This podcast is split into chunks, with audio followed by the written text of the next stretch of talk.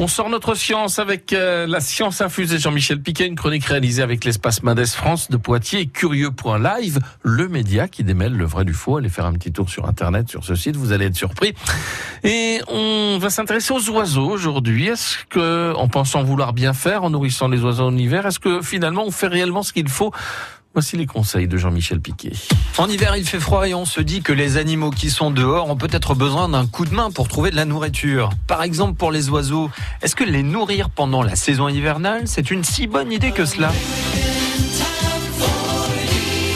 C'est vrai qu'en hiver, il y a moins d'asticots dans les sols gelés pour les oiseaux sédentaires et les petits migrateurs venus du nord. D'autant que les journées sont plus courtes et cela rajoute de la difficulté pour trouver à manger. Du coup, ce que vous pouvez faire, eh bien, c'est installer une mangeoire dans votre jardin ou sur le balcon, sans oublier un point d'eau à placer en hauteur à l'abri des prédateurs comme les chats.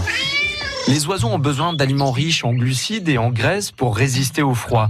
Des fruits, des matières grasses, des graines, de la pomme, des poires, du raisin ou encore des feuilles de salade, même flétries, plairont aux merles et aux grives. Les graines de tournesol noir seront idéales pour les pinsons et les mésanges. Les pics et les moineaux, quant à eux, ne seront pas contre un morceau de lard ou un peu de saindoux. Quoi qu'il en soit, ne donnez pas trop de nourriture d'un coup. Il vaut mieux réapprovisionner les mangeoires et changer l'eau régulièrement. En revanche, donner des restes de repas n'est pas du tout une bonne idée pour eux. C'est souvent trop salé, trop sucré, trop cuit. On évite également de donner aux oiseaux des cacahuètes grillées et salées, du lait aussi.